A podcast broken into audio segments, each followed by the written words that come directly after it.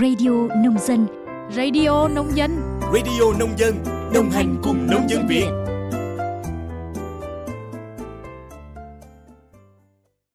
Biên tập viên Minh Yến xin chào quý vị và các bạn khán thính giả của Radio Nông Dân. Quý vị và các bạn đang nghe bản tin nhịp sống nông thôn mới. Bản tin hôm nay, ngày 23 tháng 12 năm 2023 sẽ có nội dung về sự kiện của Hội Nông dân trên toàn quốc và tình hình hoạt động sản xuất của ngành nông nghiệp.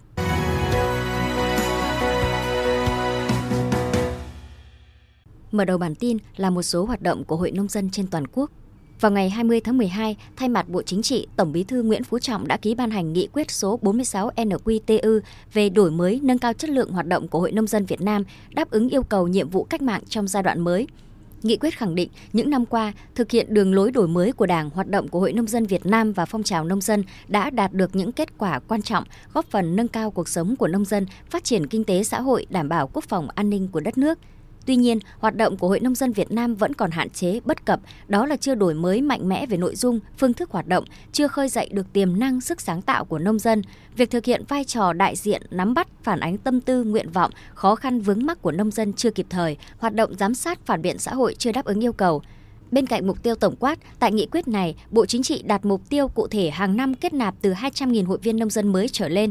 bồi dưỡng nâng cao trình độ kỹ năng cho 50.000 nông dân xuất sắc, nông dân sản xuất kinh doanh giỏi cấp huyện trở lên. Hàng năm cũng phấn đấu thành lập mới 5.000 tổ hội nông dân nghề nghiệp, 500 chi hội nông dân nghề nghiệp, vận động từ 450.000 hội viên nông dân trở lên tham gia tổ hợp tác, hợp tác xã, thành lập mới 1.000 tổ hợp tác trong lĩnh vực nông nghiệp và 200 hợp tác xã nông nghiệp. Để thực hiện mục tiêu tổng quát và những mục tiêu cụ thể, nghị quyết đã đề ra 7 nhiệm vụ giải pháp chủ yếu trong thời gian tới. Kính mời quý vị thính giả tìm đọc toàn văn nghị quyết trên báo điện tử Dân Việt. Mới đây, Bí thư tỉnh Lào Cai vừa gặp mặt đoàn đại biểu dự Đại hội Nông dân Việt Nam lần thứ 8. Tham dự Đại hội đại biểu toàn quốc Hội Nông dân Việt Nam lần này, đoàn đại biểu tỉnh Lào Cai có 13 đại biểu đại diện cho trên 105.000 hội viên Hội Nông dân của tỉnh. Theo chương trình đại hội, đoàn đại biểu Hội Nông dân tỉnh Lào Cai sẽ có bài phát biểu tham luận với chủ đề hỗ trợ nông dân khởi nghiệp sáng tạo, chuyển đổi số trong phát triển các sản phẩm ô cốp trên địa bàn tỉnh Lào Cai. Bí thư tỉnh ủy Lào Cai Đặng Xuân Phong đề nghị các đại biểu tuân thủ đầy đủ nội quy, quy chế của đại hội, đóng góp nhiều ý kiến tâm huyết, trách nhiệm gửi tới đại hội, nêu bật những thế mạnh và tiềm năng phát triển của nông nghiệp và phong trào nông dân, những cách làm hay, sáng tạo của Hội nông dân tỉnh Lào Cai. Còn tại tỉnh Ninh Bình, Ban Thường vụ Hội Nông dân tỉnh cũng vừa tổ chức gặp mặt đoàn đại biểu dự Đại hội đại biểu toàn quốc Hội Nông dân Việt Nam lần thứ 8. Tham dự đại hội, đoàn Ninh Bình có 16 đại biểu gồm 14 đại biểu chính thức và 2 đại biểu dự khuyết. Tại đại hội, đoàn đại biểu của tỉnh Ninh Bình được gợi ý tham luận về nội dung Hội nông dân hỗ trợ xây dựng và phát triển chuỗi cửa hàng nông sản an toàn gắn với mô hình điểm bán hàng hạn chế túi ni lông và đồ nhựa dùng một lần bảo vệ môi trường – Ngoài ra, đoàn cũng tham gia triển lãm hình ảnh và trưng bày nông sản tại đại hội.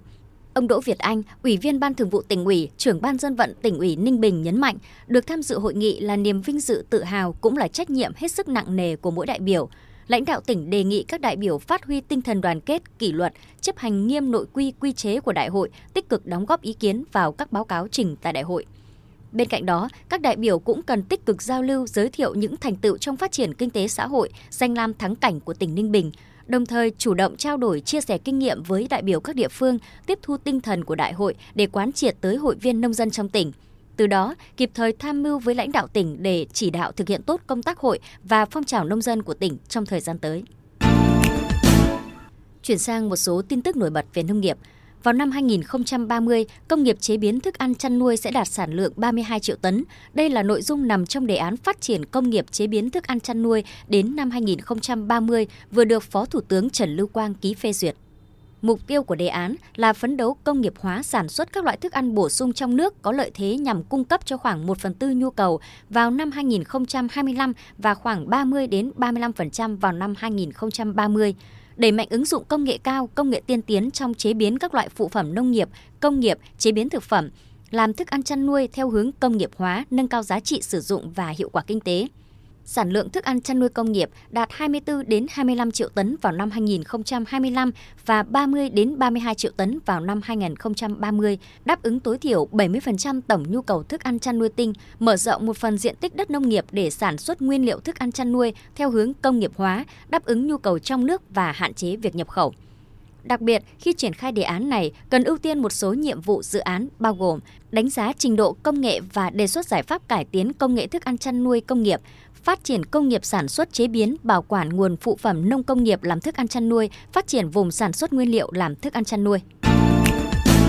Từ nay đến ngày 24 tháng 12, 100 sản phẩm thuộc 10 nhóm hàng sẽ được bày bán tại phiên giao dịch giới thiệu quảng bá tiêu thụ sản phẩm nông nghiệp an toàn được tổ chức tại Trung tâm hỗ trợ nông dân số 33 đường Nguyễn Chí Thanh, quận Ba Đình, thành phố Hà Nội. Các mặt hàng trên là sản phẩm của Hội Nông dân các huyện Hoài Đức, Thanh Trì, Thanh Oai, Ứng Hòa, Thường Tín. Cùng với đó còn có sự tham gia của các công ty nông nghiệp và một số hộ sản xuất kinh doanh giỏi của thành phố Hà Nội. Tại phiên giao dịch lần này, ngoài nông sản, thực phẩm đặc sản đã khẳng định được thương hiệu như trứng gà Liên Châu của Thanh Oai, bưởi Quế Dương của Hoài Đức, còn có sự góp mặt của nhiều loại sản phẩm đặc sắc như bánh cốm, bánh su xuê từ cốm tươi của huyện Mê Linh, chả vịt, viên mọc vịt của huyện Ứng Hòa. Phó Chủ tịch Hội Nông dân thành phố Hà Nội bà Lê Thị Thanh Nhàn cho biết sự kiện này là cơ hội tốt để các doanh nghiệp, hợp tác xã, cơ sở sản xuất và các hộ sản xuất kinh doanh giỏi trên địa bàn thành phố Hà Nội và các tỉnh thành phố quảng bá giới thiệu sản phẩm đến người tiêu dùng. Từ đây, các đơn vị có thể mở rộng hệ thống phân phối, tham gia chuỗi cung ứng tiêu thụ hiệu quả tại thị trường thủ đô. Trong khi đó, tại khu vực phía Nam, lễ hội mua sắm Tết Giáp Thìn do công ty Tafico Home chuẩn bị diễn ra từ ngày 23 tháng 12 năm 2023 đến ngày 4 tháng 2 năm 2024 tại thành phố Biên Hòa, tỉnh Đồng Nai. Đây là sự kiện nằm trong chuỗi hội trợ Tavico Home Việt Phơn 365 phe quy tụ 150 đơn vị hàng đầu trong lĩnh vực sản xuất nội ngoại thất gỗ trong và ngoài nước. Theo đại diện công ty Tavico Home, các doanh nghiệp đồng thuận tham gia sự kiện hiện đang hoạt động trong nhiều lĩnh vực của ngành như nguyên liệu gỗ nhập khẩu, máy móc chế biến gỗ, nguyên phụ liệu, linh kiện cho nội thất và xây dựng –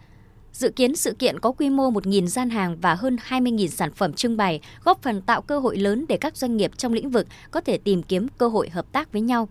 Bên cạnh hoạt động trưng bày giới thiệu sản phẩm, ban tổ chức còn tạo ra sân chơi với nhiều hoạt động hấp dẫn dành cho khách tham quan như hàng loạt chương trình khuyến mãi hấp dẫn từ nhiều thương hiệu đồ gỗ nội ngoại thất, voucher miễn phí các dịch vụ ăn uống, tour tham quan xe điện miễn phí, các đêm nhạc acoustic, chương trình bốc thăm may mắn. Sau đây là một số thông tin dự báo tình hình gió mùa Đông Bắc. Theo Trung tâm Dự báo Khí tượng Thủy văn Quốc gia, hiện nay khối lượng không khí lạnh tăng cường đã bao trùm lên phía Bắc của nước ta. Cụ thể, trên đất liền, gió Đông Bắc mạnh cấp 3, vùng ven biển cấp 4, giật cấp 6-7.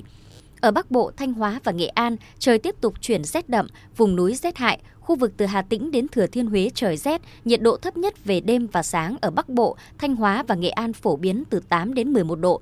Riêng khu vực vùng núi Bắc Bộ phổ biến từ 4 đến 7 độ, vùng núi cao có nơi dưới 3 độ. Ở khu vực từ Hà Tĩnh đến Thừa Thiên Huế phổ biến từ 13 đến 16 độ.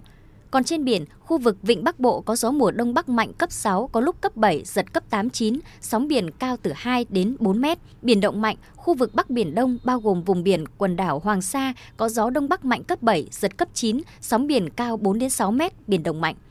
Vùng biển từ Quảng Trị đến Cà Mau, khu vực giữa Biển Đông và vùng biển phía Tây của khu vực Nam Biển Đông, bao gồm vùng biển Tây quần đảo Trường Sa, có gió Đông Bắc mạnh cấp 6-7, giật cấp 8-9, sóng biển cao 4-6 mét, biển động mạnh. Theo Trung tâm Dự báo Khí tượng Thủy văn Quốc gia cho biết, đợt rét đậm rét hại diện rộng này ở Bắc Bộ, các tỉnh Thanh Hóa, Nghệ An còn có khả năng kéo dài đến khoảng ngày 25 tháng 12. Trong đợt rét đậm rét hại này ở khu vực Trung Du và miền núi phía Bắc có khả năng xảy ra băng giá và sương muối. Ở khu vực từ Hà Tĩnh đến Khánh Hòa có mưa, mưa vừa, cục bộ có mưa to đến rất to. Riêng khu vực từ Đà Nẵng đến Bình Thuận, từ ngày 23 tháng 12 đến 24 tháng 12 có khả năng xảy ra đợt mưa vừa, mưa to, có nơi mưa rất to và rông. Thông tin vừa rồi đã khép lại bản tin ngày hôm nay. Cảm ơn quý vị và các bạn đã chú ý lắng nghe. Xin chào tạm biệt và hẹn gặp lại.